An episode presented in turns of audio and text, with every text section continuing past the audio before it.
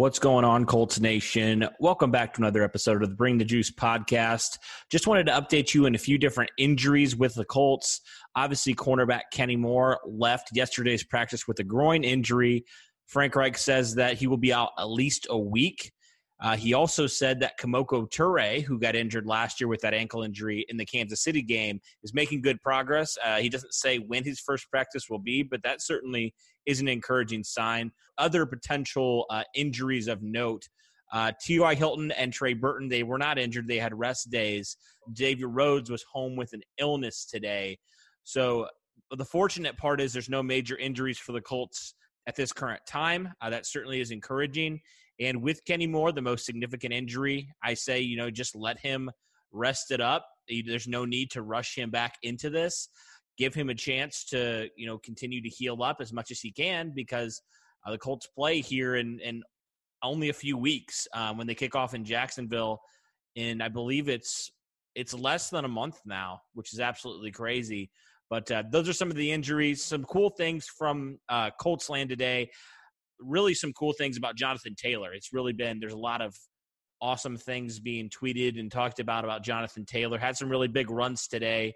Um, I saw our friend Kevin Bowen. He even said that the offense was hoot- hooting and hollering because Jonathan Taylor was having defensive backs literally bouncing off of him in an attempt to tackle him, uh, which is absolutely nuts. We know Jonathan Taylor after seeing him yesterday and just the physical freak that he is certainly encouraging to see him already making defenders looking silly. Uh, another interesting thing with the the kicking battle. So Chase McLaughlin and, and Rodrigo Blankenship are kind of neck and neck right now with this kicking battle. They both hit perfect kicks today from 47 yards and 52 yards. Michael Pittman also uh, was catching some passes from Philip Rivers, which was exciting. Malik Hooker had a nice breakup today. Yeah, eh, so there's some encouraging things. Um, I know Tavon Wilson, the recently acquired safety, also had an interception today, which is interesting. Um, so yeah, I mean, there's there's just a few different updates which I think are very notable. Tyquan Lewis, who we've talked about a lot, seems like he had another really good day today at, at training camp. So certainly encouraging for him. He felt like physically and mentally he feels like he's in the best place he's ever been since he was drafted. That certainly is encouraging. I feel like Tyquan Lewis, even though we never really heard about it, probably struggled a little bit with just confidence um, in you know not playing a lot, being a healthy scratch a lot of times last year.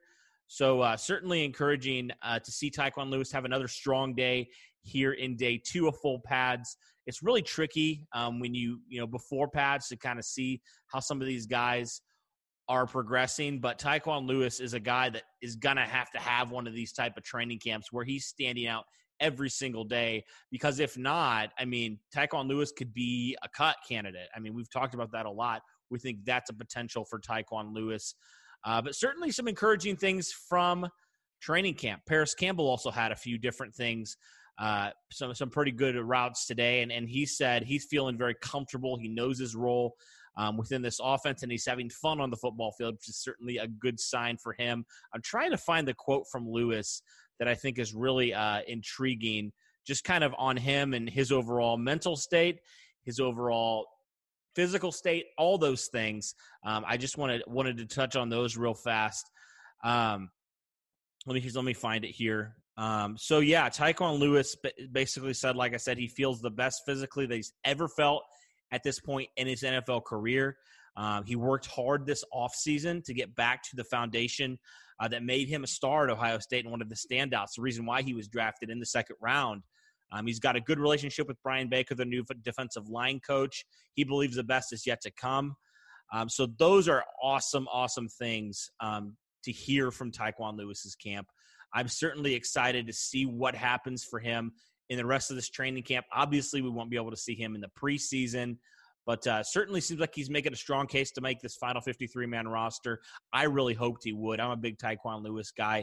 I think he's got all the talent in the world. He just got to focus in, get physically and mentally there. It seems like he's taken the steps this offseason to do that. So, uh, those are some of the updates from training camp. Uh, so, we'll let you know as training camp goes along, some more updates throughout the day. But thanks, guys, so much. And as always, Go Colts.